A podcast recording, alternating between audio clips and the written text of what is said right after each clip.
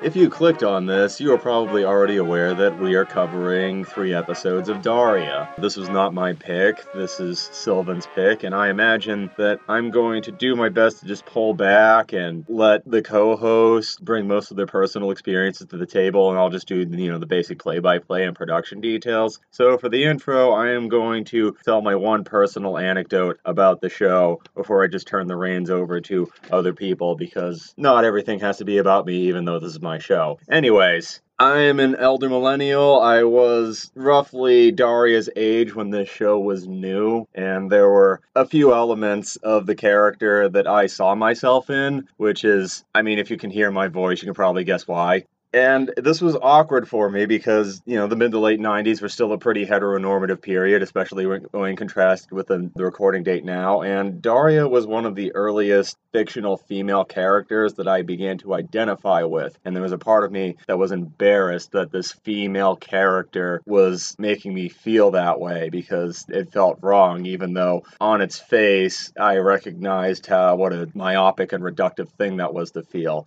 Roughly at the same time, being a teenager and all, I was having struggles with my sexuality. Everyone does, particularly because of several childhood incidents that I'd rather not bring up. Anyways, this resulted in me in coming out to my parents, and they weren't cool with it, but they understood that they probably should be, and they did their best, and they rolled with it, and I don't know, my dad's an old hippie, and he recognized on its face that he should be supportive and all that, but occasionally he put his foot in his mouth now and again, and one instance was when he saw me watching Daria with the siblings, he offhand remarked, "Watching this show is why you're gay." And yeah, that made me feel pretty shitty, and it's something that I've carried with me ever since. And I imagine that my dad would feel pretty embarrassed and maybe even apologetic if he knew that was something I internalized. But whenever I think of Daria or see a retrospective on it, that does come to mind, because there are definitely bits of the character that we'll be going into later where her persona is something that she has manifested in order to shield herself from certain elements of the world around her. It's a protective thing, a cardboard box to crawl into. Yes, we're talking about that one.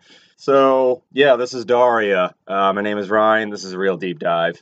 All right, joining me for this one, my brother Sylvan. As I mentioned, this is Sylvan's pick. Hello. And Cheryl, who is also here. I am also here. And it has been a long time since you watched any Daria. You didn't even know that Tom was a thing. Honestly, I don't think I ever saw any Tom episode, and definitely the last time I watched Daria was with Sylvan. So, do you mean this is one of my go-to comfort shows. I watch it on the regular. Do you mean recently, or do you mean back in the early 2000s? I mean in the pre-COVID times, but not that far back. Yeah, when Daria got a physical media release a couple of years before streaming took off, I bought the DVD box set, and then Sylvan was like, "Oh yeah, I used to love that show," so I lent the show to Sylvan, and then Sylvan just kind of... I have a DVD set now. Yeah, it's not mine anymore. But yeah, you said this is just one of those shows that you just throw on and put in the background because it just feels familiar. It's a comfort show for me. I actually... if I need something on in the background, just for, to have noise or whatever, I usually go with, cooking shows or The Simpsons. Daria, I specifically turn to try to feel better. I put it on usually when I'm in a bad mood or going through something. All right, this is a ridiculous question for me to ask you, but there are people, potentially, who are listening to this who do not know any of us personally. Why do you connect with Daria as a character? Yeah, so you kind of threw me a little bit in that opening by getting a lot more real than I expected right away. I thought you were going to bring up the fact that, we've both been called Daria before, casually by people.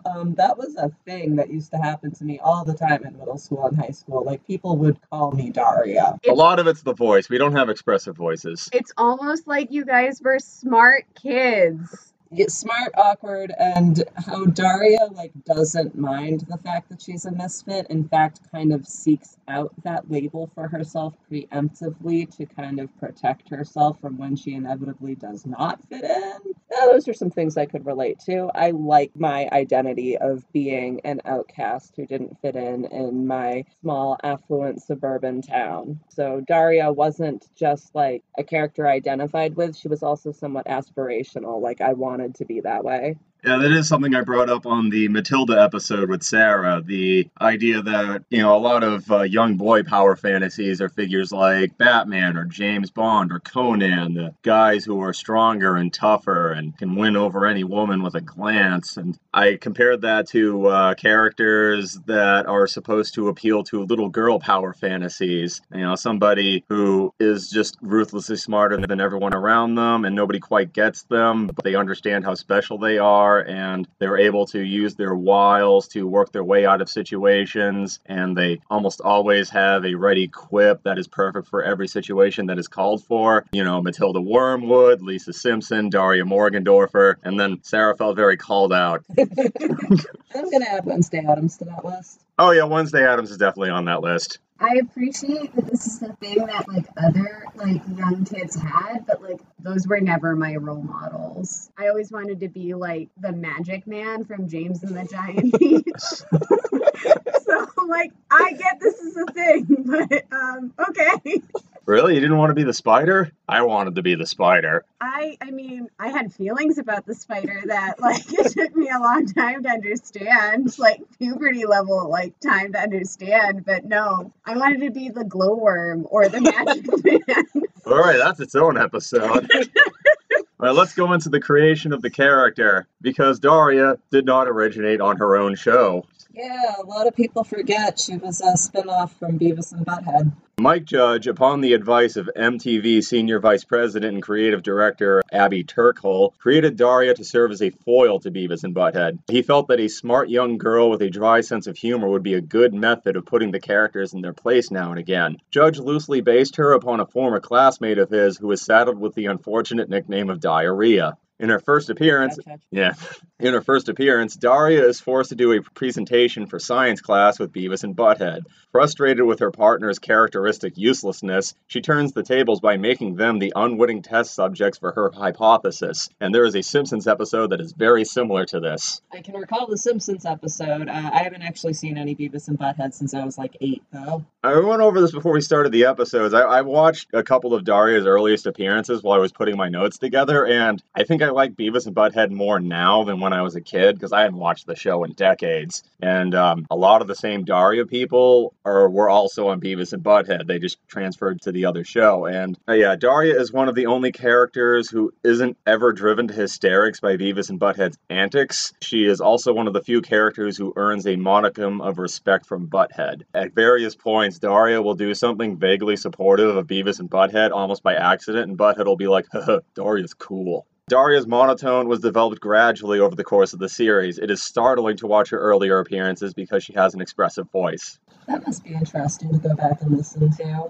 I mean, I know in the Daria show itself, it takes a little while for a lot of the supporting cast to develop and get their vocal inflections. Brittany, in her first appearance, is pretty unrecognizable from Brittany. Like, I want to say halfway through the first season, that's when the voice actress starts to figure out what she's doing. Yeah, and Jake is highly strung in his first appearance, but he isn't, like, blowing his stack every third scene. Yeah, I forget how long it takes for him to start having his characteristic outbursts, but he seems downright, like, calm in comparison. In the series finale of Beavis and Butthead, the plot surrounds the boys being believed dead. The school has an assembly where they try to cope with it, and Daria comments that it's sad that they died, I guess, but it is also possibly futile since Beavis and Butthead didn't really have much of a future to begin with, which some people see as an encapsulation of the series as a whole, because a very common read of Beavis and Butthead is that they are a pair of neglected children growing up in a go-nowhere town that has been abandoned by American industry, so they have nothing to look forward to except for meth and Pornhub. Woo! Yeah, a little bleak there. This episode's getting dark. Yeah, so just large swaths of America that aren't on the coast where the jobs left and nothing came to replace them. And every now and again, a snake oil salesman, perhaps with a terrible comb-over, will come over and try to blame all their problems on immigrants. Yeah.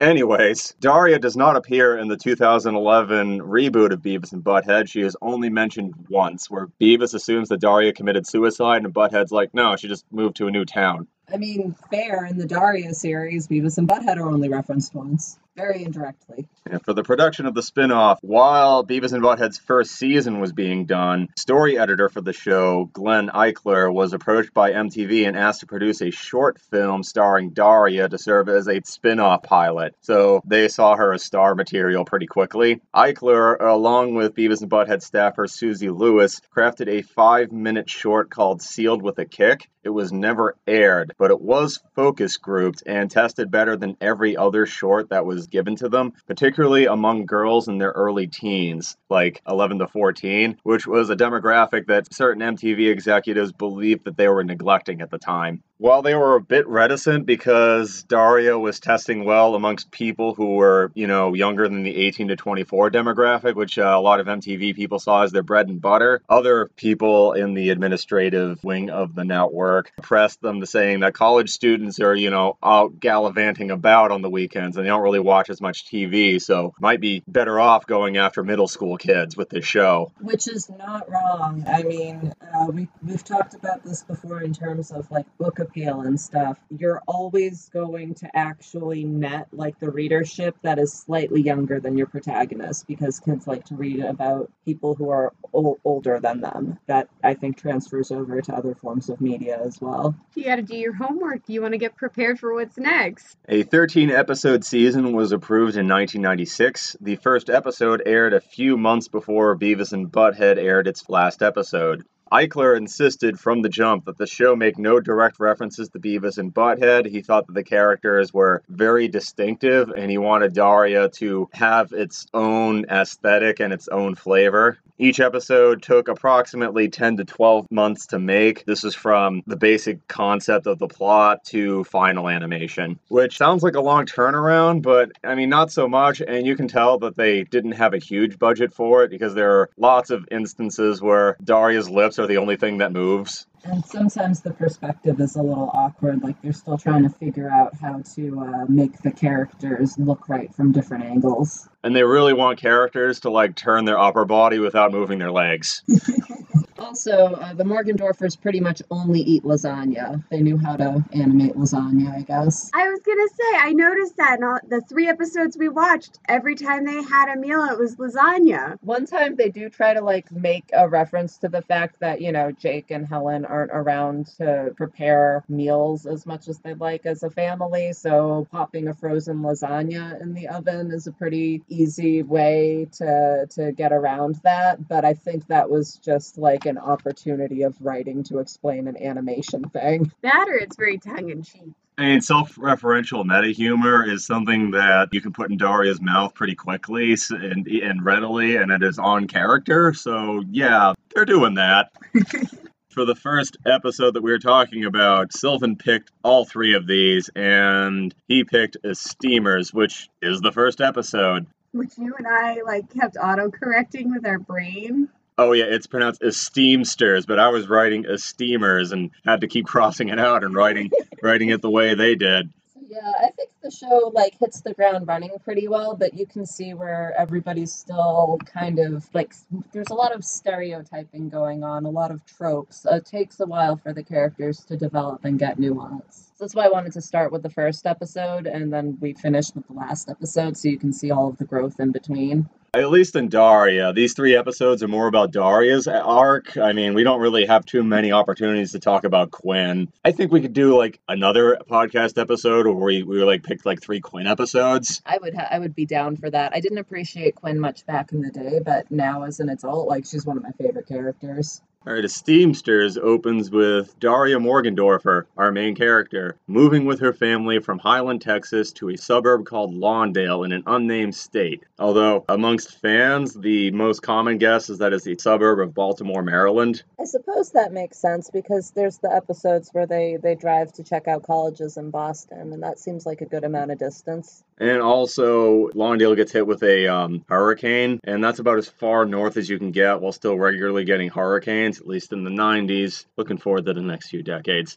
Anyways, Daria's perky, fashion-driven sister Quinn gains instant popularity, but Daria alienates her teachers and new classmates with her unapologetic intelligence, dryly caustic sense of humor, and disinterest in fitting in. The administrators at Lawndale High School, who were, a bit of a surveillance state, give all of the new arrivals a psychological test and then decide that Daria needs to be assigned to a special class for kids with low self-esteem. There she meets student artist Jane Lane, a girl who shares her monotone wit, her disdain for suburban banality, and her love for the fictional TV show Sick Sad World, which is kind of a riff on Ripley's Believe It or Not, which we're all a little young for, but... Oh, I watched all of those. All right, never mind. The youngest one here is very familiar with Ripley's Believe It or Not. Oh, yeah, no, that's my jam. So they hang out in the class, and Jane and Daria bond, and Jane's taken the class a whole bunch of times, but... She likes having low self-esteem. It makes her feel special. Yeah, whereas Daria delivers, I think, one of the more iconic quotes of the series, "I'll allow you, Sylvan." I don't have low self-esteem. I have low esteem for everyone else. Ha, ha, ha. Her family starts paying more attention to her, at least her parents do. Quinn immediately starts disavowing that Daria is her sister because she's afraid that it'll affect her popularity, which becomes a running motif throughout the series, and also a symbol of Quinn's growth when in the last season she starts publicly accepting Daria as a sibling. Anyway, Helen and Jake start going out of their way to try to make Daria feel more included, and this causes Daria to start ribbing them by making them do things that they don't especially want to do, like go to a Chuck E. Cheese place when they were kids, or attend a UFO convention. But anyways, Daria and Jane decide to ace the test, and they get placed in an assembly to celebrate their self-esteem, which seems like a bad idea for the jump. Yeah, this is an attempt to establish Mr. O'Neill as somebody who is very bad at his job, but very enthusiastic about it. He's very well-meaning. He cares so much, even though he can't remember any of the students' names. They drop that joke pretty fast. They do drop that joke pretty fast. It doesn't track with his personality once he gets to have a personality. Although, my favorite bit in the episode is when Jane starts giving a speech, and then Mock breaks down in the middle of it. And he calls Daria when she runs off stage. And of course, Daria, looking to needle Quinn once again, thanks Quinn, her sister, for all the help that she gave her during this. Hi Quinn, you're sitting right there. Hello. It's a nice moment. It's a wonderful moment, especially when it translates into Quinn trying to explain to her parents how it's humiliating, and they're just like, oh, it's so good that you thanked your sister. I know, I loved that. This is the only episode in which Beavis and Butthead gets even a passing mention. Once again, they were trying to distance themselves from that. Yeah, there's not too much else I can do about this. I tried to look up other retrospectives or behind-the-scenes stuff, and whenever someone associated with Daria is asked about the show, it's more of a generalized thing. I didn't get, I couldn't find any, step-by-step breakdowns of any episodes, which is kind of a shame, but... So anyways, themes for this one. First thing I wrote down was adolescence being a period where individuals push boundaries. That is established from the jump. Yep. And, it's healthy and it's inevitable, really. And in the long run, it can strengthen relationships. But, yeah, a lot of the things that Daria does here are self-sabotaging in certain areas. But, short-term gain is that she gets to smile mischievously while everyone else has to sing Row, Row, Row Your Boat. And it shows a sort of, selfishness in the face of adolescent development. She really is not seeing her parents as full individuals. And that comes back in the last episode we're going to talk about. She just sees them as a source of conflict and annoyance for herself instead of as real people. Yeah, and she recognizes that her parents are trying, at least a little bit, and she's taking advantage of that by making them go to this UFO convention, which she knows they'll be uncomfortable at. So there's a part of her down beneath that is aware that, hey, I'm not giving these people as much slack as I could. But she also feels like they deserve it because they're probably not giving her as much slack as she deserves. When Helen decides that she's going to bond with Daria to go clothes shopping, that is not something Daria would want to do. All right, the next thing I wanted to bring up is schools, particularly American public schools, do not have a great track record when it comes to teaching critical thinking. Their main purpose is to teach you to be just smart enough to push the button for a weekly wage. I see the modern public school system that we've had is a little over 100 years old. It's a child of the Industrial Revolution, and that makes a lot more sense when you look into it, because your role in the Industrial Revolution was to go to the factory and efficiently put the widget into the other widget, and that is all. And then you get wages for 40 years until you retire and then die. This kind of bites us in the ass in the end of the 20th century, where technological innovations start eliminating all of those factory jobs. And then suddenly we have these schools that are turning out people with poor critical thinking skills, but basic mechanical acumen, who don't have positions for that. And yeah, there's no working 40 years at the factory for millennials, but a lot of us are bad at observing that sort of thing, which leaves certain people with bad comb-overs to come in and start blaming things on immigrants. Again. You're very taking this in a very bleak direction. But yeah, I can see where you're getting at. The public school system does fail Daria as a character, although in a later episode she also wouldn't want to leave it. She's given an opportunity and chooses not to. Over and over again, the public school fails Daria. She excels in lots of elements, especially in the humanities, and nobody there, including teachers who specialize in the humanities, are able to find a constructive direction to put her in. One of the things that keeps coming up about Daria is that she is very listless. She does not participate in any wider social activity. She doesn't really have any friends aside from Jane and sometimes Jodie. And that brings up another element that people often associate with Generation X there, because it's often pointed out that while Daria is millennial age, she is often written with perceptions of how Generation X was seen when they were younger. I mean, they're in their upper 40s to upper 50s at this period, so the perception of them is a little different if people even remember them. But there's a part of it where they're just, very disaffected. They don't have an identity. That was what they were rubber stamped with around 1994, and it never quite shook them. And this is an undercurrent of that is like, what if I don't want the American dream? What if I don't want to just put my 4 years of high school in and then try to get into a good college and then try to get a good job and then buy a house and raise the 2.5 kids with my spouse and then retire at 65 and die? What if there's something else? And you don't really have anything else to offer me, America. And then after 2001 or so, you won't even be able to offer me that. I was just saying, that sounds pretty good. Can I have that? I want to be able to retire. One thing piece about Daria came across is like, yeah, a lot of times when you're watching Daria, you kind of want to go back to the Generation Xers and be like, what the hell are you doing? Things are never going to be this good ever again. Wee! The show is a comedy, by the way. This isn't something I picked up while I was growing up in the 90s, but it was thrown around a lot, especially if you go back and read old issues of Time or Newsweek from this period. But people frequently refer to the 1990s as the end of history. Oh, dear. It was meant to be a good thing. It's because this was after the Cold War ended, but before 9/11. So the United States had no opposition. A lot of people were under the impression that liberal democracy was just going to spread throughout the world and that we would achieve peace and there would be no more conflict forever. Huh. Serious adults thought this in 1995. Well, that's cute. Even if you look at the time period, because, a lot of people nostalgically refer to the 90s as the period of, economic prosperity and no major geopolitical conflicts, which is just objectively not true. And it ignores everybody who isn't a white American in an affluent suburb. Even within America, you have, Waco and O.J. Simpson and the Rodney King riots and all of these other things that are very contentious and very aggressive and definitely not something that we would say as the end of history in a utopian sense. That's another reason why Generation X was painted by this wide swath of a brush of being just, they don't have anything to push against. They are rebels without a clue. That is a very frequently used pejorative term for them, by the way. This leads me to another point that's probably going to come up a couple of times in the other episodes we're talking about. Daria's disaffected attitude is a shield and not a weapon. Some people say that Daria doesn't care, that it's kind of an, oh, well, whatever, never mind type of thing. But if you're watching the show with any kind of attention, or at least a perspective that's at least halfway similar to mine, I think it's very apparent that Daria cares very deeply. The complacency of her peers is what disturbs her.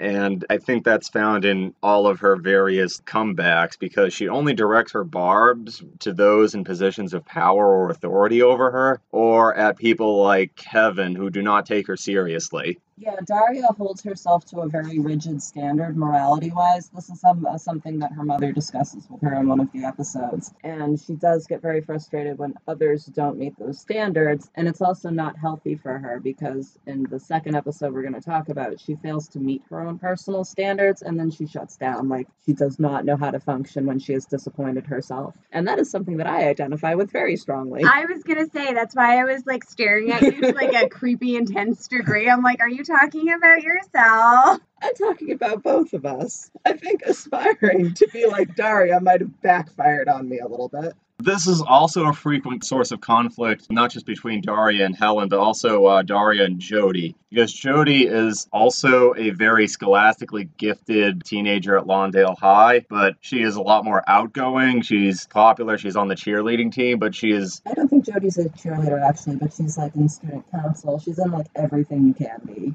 Like, even she is bristles at Daria's principles, and they have a big argument over that. But Jodie isn't prominent in any of the episodes that we're discussing here, which is odd because I believe the Jodie-centric spinoff is still in development. Jodie's a great character, but I know one of the things that she's very beloved among Black Americans who grew up with the show, and I'm, you know, hesitant to do any, like, deep dives on that because we white. We are very white. Yeah, next episode we're jumping ahead a couple of seasons to Die, Die, My Darling, Season 4, Episode 13. Okay, a lot of stuff has happened since then. Was an abrupt transition to bring Charlene on.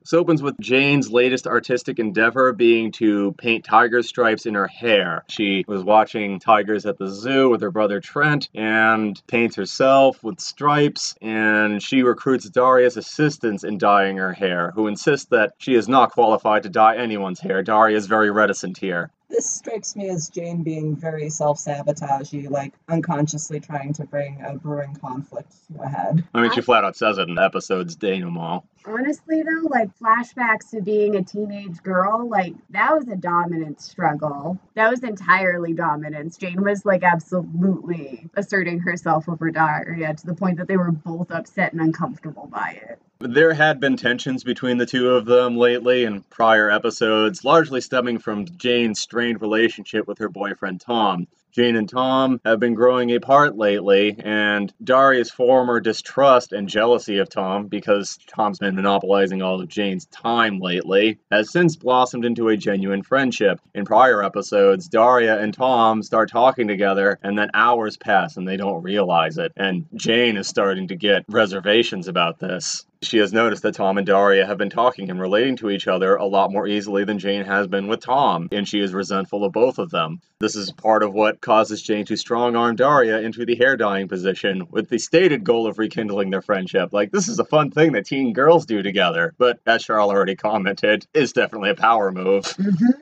This plan falls apart when Daria botches the job, causing Jane to angrily accuse her of sabotaging her hair in order to drive Tom away from her. Daria insists that she had no intention of doing this and is hurt at the insinuation, but this stirs her to consider that she has grown attracted to Tom. She tries to talk to her mom several times over the course of the episode, but Helen is busy with work stuff. This is another motif during the series, and can never really get a sit down with her. And eventually, Daria sits down with Tom in his car because he's been waiting for her outside her house, which is a big old box of red flags, but she's a teen girl who is not accustomed to dealing with her horniness, so in she goes.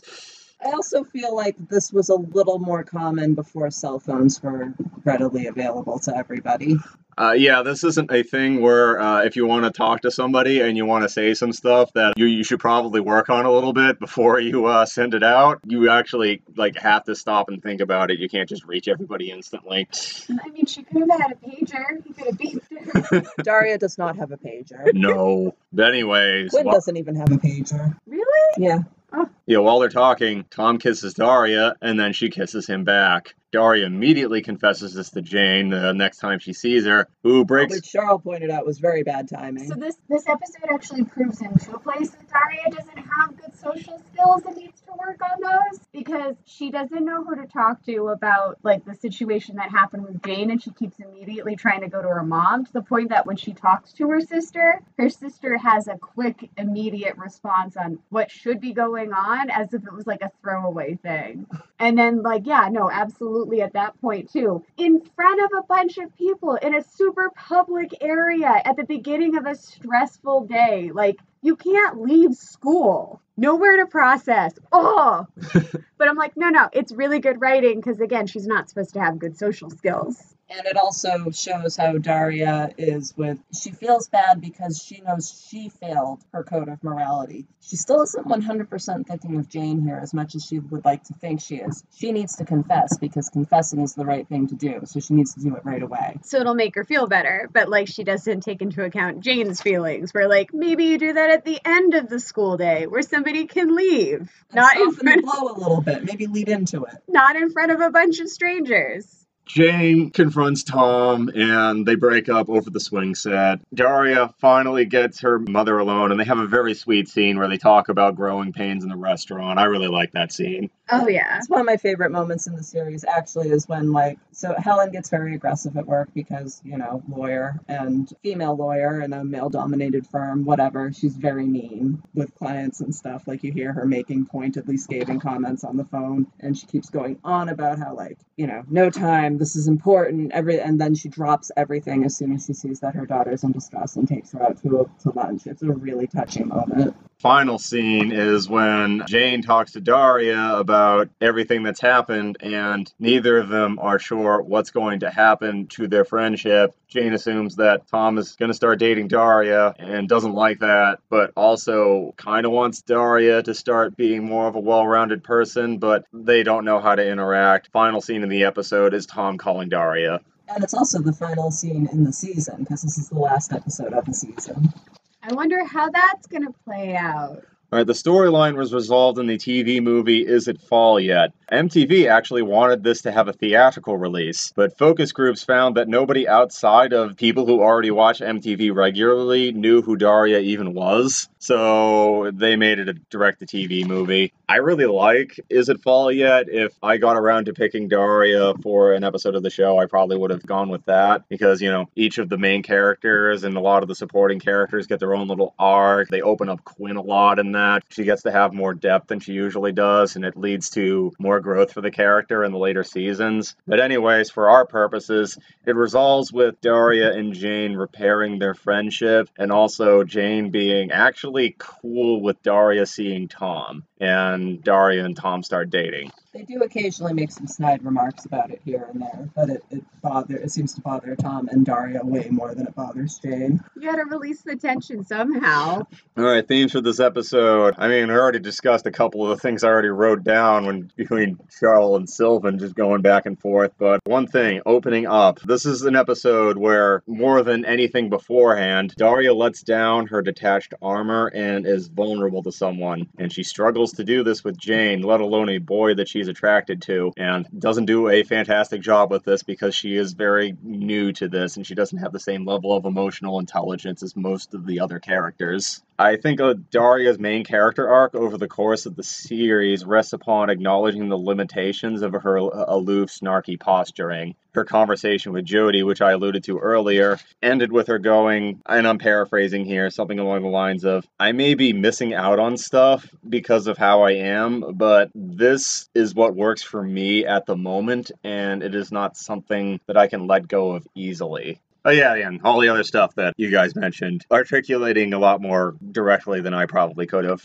Final episode that we're going to be talking about is the series finale, at least until the final movie, called Boxing Daria. I could not find a good synopsis for this episode online, so... All right, this opens with the Morgendorfers getting a new fridge installed and a box being left in the backyard, which Helen instructs her two daughters to just put out into the curb for the trash man to come because Jake is out on a last-minute conference. However, the presence of the box stirs old memories in Daria, and she starts to suspect that Jake might not actually be out on a conference and that he and Helen had some kind of a fight. She begins having memories of this argument that her parents had when she was about 6, and it was about her and their inability to come to terms with how she was struggling to relate to children her own age. This is juxtaposed with Mr. O'Neill trying to persuade Daria into giving freshman introductions, having the elder classmen lead the kids around and tell them what it's like to go to Lawndale and stuff, and Daria very characteristically is reluctant to participate in this sort of thing, and it starts feeling more and more connected to the memory she's having of her parents fighting and the thoughts that have stirred up in that. In addition, Tom is away with his family. He's at a wedding, and Daria has been invited several times very sincerely to tag along should she choose, and she starts having kind of like increasingly irrational interactions with Tom where he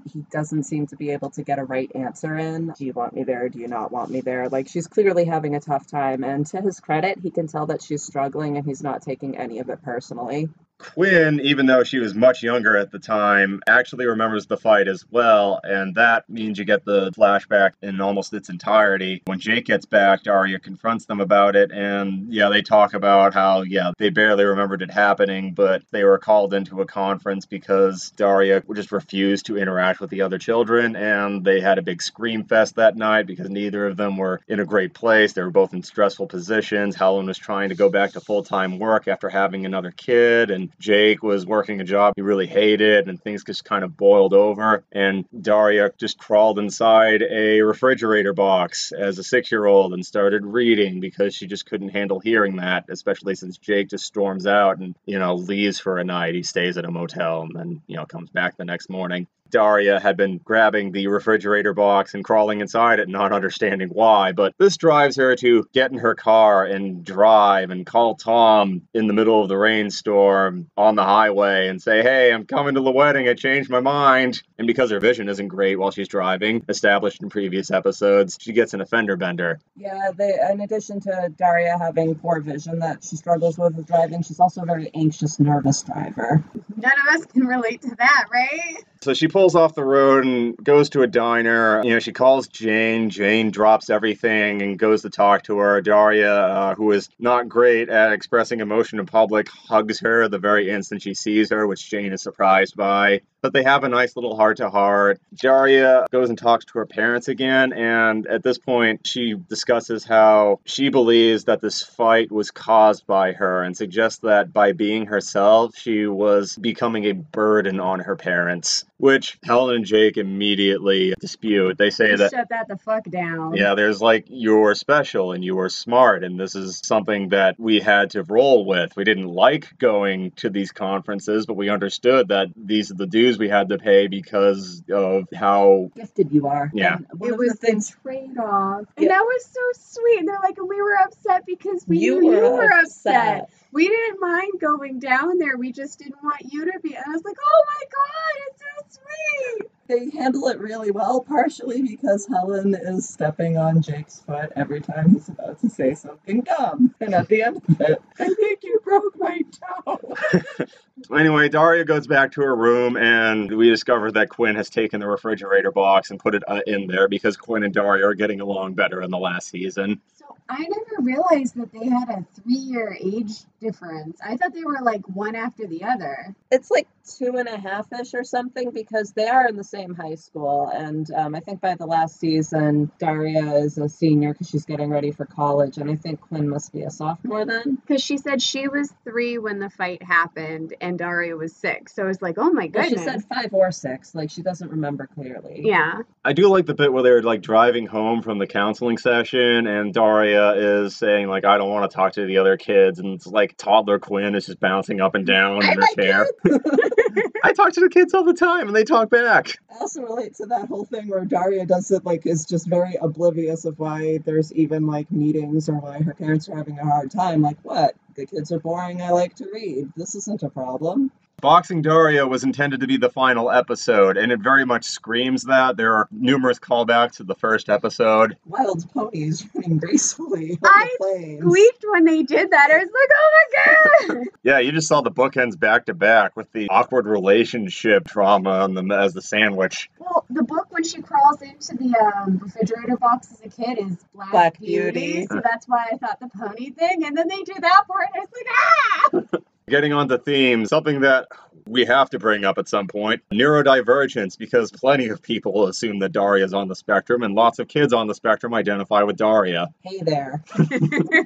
In this episode, it's brought to the forefront particularly because numerous people on the spectrum feel guilt for the stress that they bring to parents, friends, or family who struggle to communicate with them. It is not easy when one's toolkit for human interaction is different from the socially acceptable version, especially when there are no spoons in this toolkit. And whether or not a particular streak of divergence is considered societally useful or a liability is more or less dependent upon arbitrary factors in the environment. It's very common to find memes in neurodivergent communities of people talking about how, hey, I have Asperger's. If we lived in a time where, like, you were expected to work a butter churn, I would kick ass. I would be so good. I would be a pillar of my community. However, since the only job that's available to me is working at a call center, not so much. Yeah, I feel that. I don't want, like, this is going to sound so thoughtless. I'm so sorry. The first thing that came to my head was like, that would hurt your arm so bad just doing a butter churn all day. Like, that's not nice for anybody. Yeah, but you don't have to think about the churn while you're working on it, so you can just... Or talk to anybody. Yeah, that's great. You get butter at the end. There's a very clear reward here. The butter churn is a Skinner box.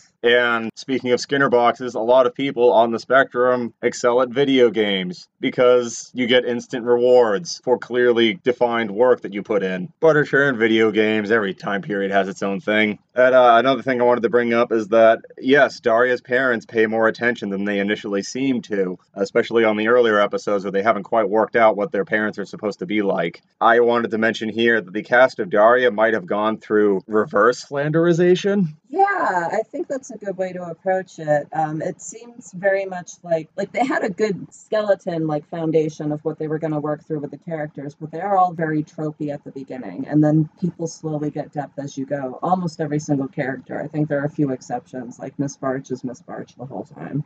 Just about all the ones you can name get a lot deeper and more humanistic as the series progressed. I think Quinn is the most obvious example of this, but definitely Helen. Yeah, I love Helen by the end of the show. I think she's there's a surprising amount to relate to with her. And she was just supposed to be kind of an annoying mom at the beginning. And Quinn has so much depth and is, I appreciate the way she relates to teenage girlhood and the expectations on it. And her approach to dating is just chef's kiss.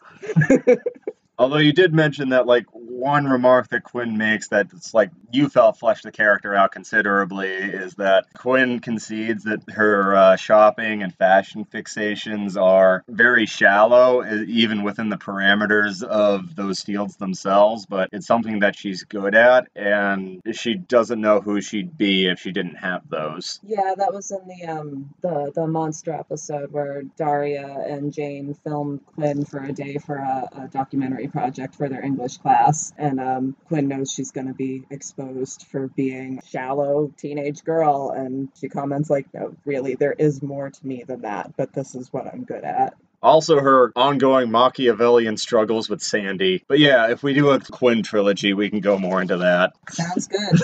All right, let's move on to the voice cast for this. First off, we have Tracy Grandstaff as Daria. This is her only major acting role. Her IMDb page is just pictures of Daria. Aside from Daria, she has 6 writing credits on The Tom Green Show, and that's it. She has not worked in the entertainment industry in any capacity since 2002. I don't know anything about her. I couldn't find anything about her. Well, it's kind of a shame because I think she gives a solid performance as Daria, although if that's the only type of character she could do, there's definitely limited options out there. Yeah, I don't know what Tracy Grandstaff is onto now. I'd like to think that she's found something else that works for her and that she has fond memories of the animation period of her life, but... just other stuff now, other projects. Yeah.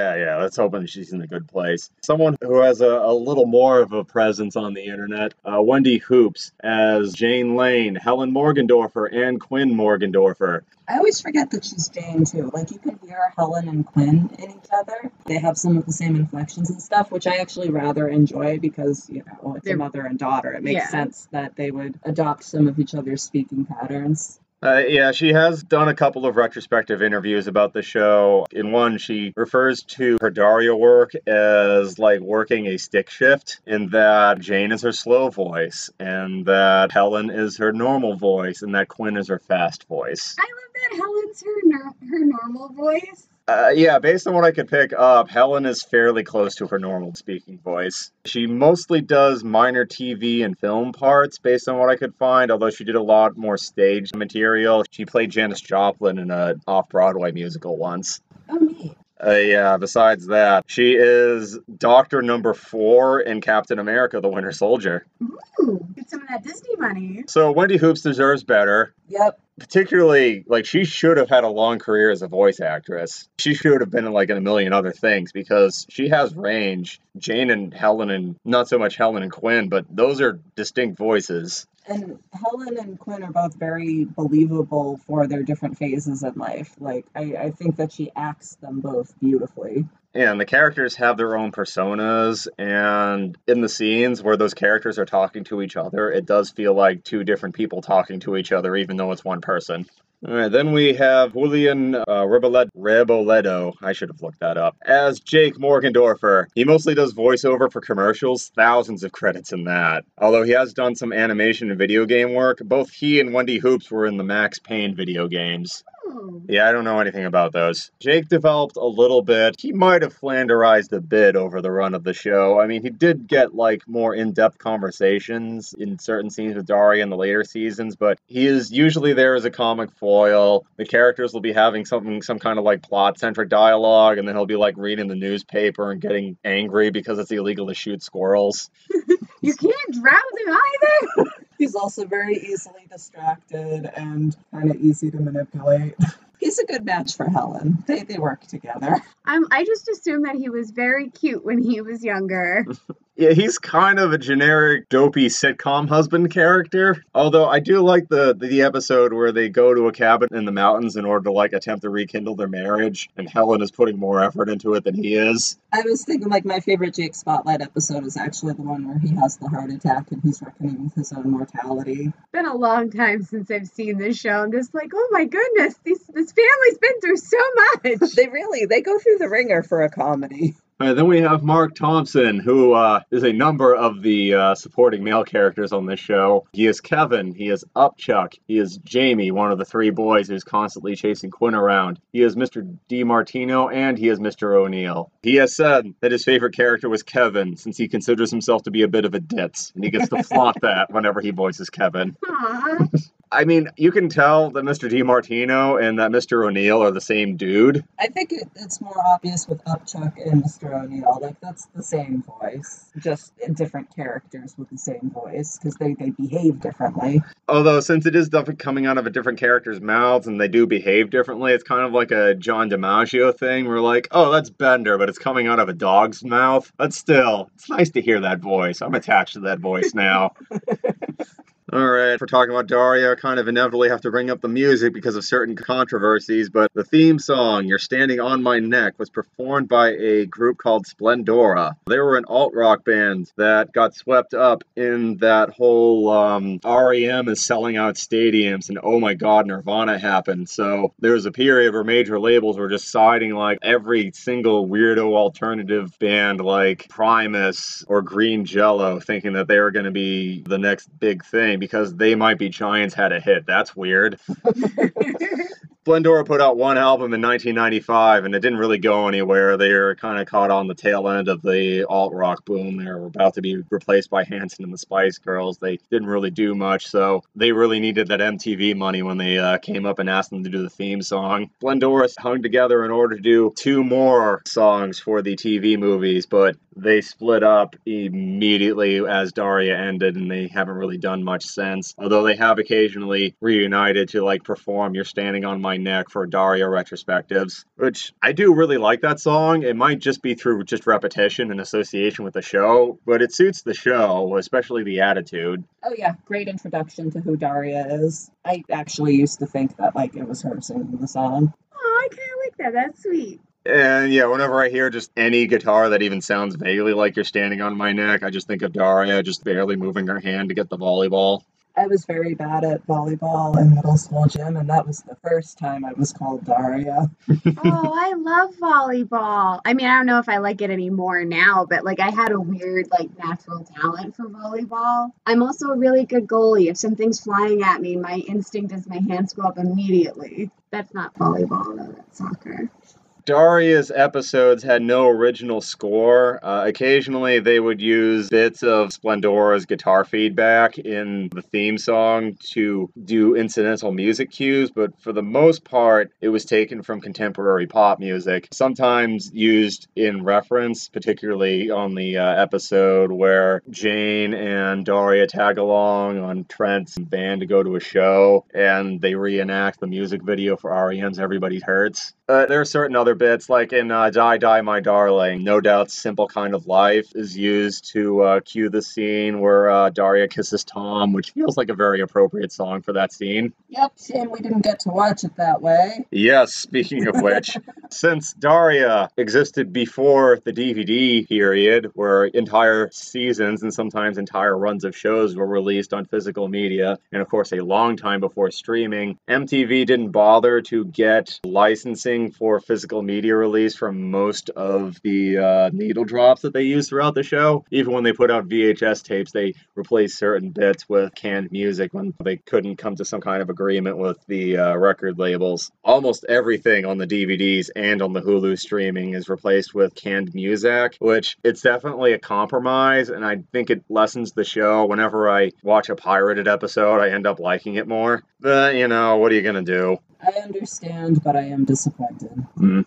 I would be pleased as punch if they actually got everything back for, like, you know, streaming or whatever, but most producers aren't going to go through the trouble. The only one I can think of offhand was Lorne Michaels when they put out the first 5 seasons of Saturday Night Live on DVD. He refused to do it until they got permission from all of the artists who, you know, performed. All right, the reception for Daria. It was one of MTV's most popular shows during its run. For a couple of seasons, it was the most popular show that MTV was airing at the time. Reviews of the show were almost uniformly positive. It was compared favorably with other teen comedies and dramas of the period, particularly Dawson's Creek. Often people would bring up Daria in order to mock Dawson's Creek. They saw the show as a more realistic and relatable program, despite its detours into absurdity. Yeah, there are some episodes we didn't talk about very pointedly that went far into absurdity, but maybe we could save that for another podcast. Yeah, one of the more divisive episodes amongst Daria fans is the musical, which, yeah, I have weird feelings about. I was thinking of the holiday one. Yeah, the holiday one is also an odd one. But, yeah, one more thing I wanted to bring up before we close things out was the epilogue. The co-creator of the show and head writer, I mentioned her already, Susie Lewis, she wrote an account of where the characters are upon the show's 20th anniversary in 2017. According to her, Daria is now a writer in New York City. Jane married an archaeologist and continues with her art and is still close with Daria. Helen and Jake are retired. Quinn has triplets, is divorced, and apparently makes her money doing makeup tutorials on YouTube. She's taken off and is becoming like a brand maven. Susie Lewis has decided that Brittany has become a TV weather girl and that Kevin is a stay-at-home dad who is married to her. I like that for them. I like that a lot. Yeah, we didn't talk about Kevin or Brittany all that much. If we do more Daria episodes, we might be able to get into them a bit more. Okay, but yeah, that's about it for me, and this episode's getting pretty long, so anything that either of you would like to say about Daria before we close things out? I'm looking forward to Daria Part 2. Alright, so we've just assumed that we're doing more Daria episodes at this point. Yeah. I always wanted Jane's piercings, and I never got them. Well, we can fix that. Maybe a professional can fix that. Well, that's what I meant, but yes, we can. You should get your Jane piercings. We'll talk about that on the next Daria episode. Has Cheryl gotten her piercings? Find out. Dun, dun, dun.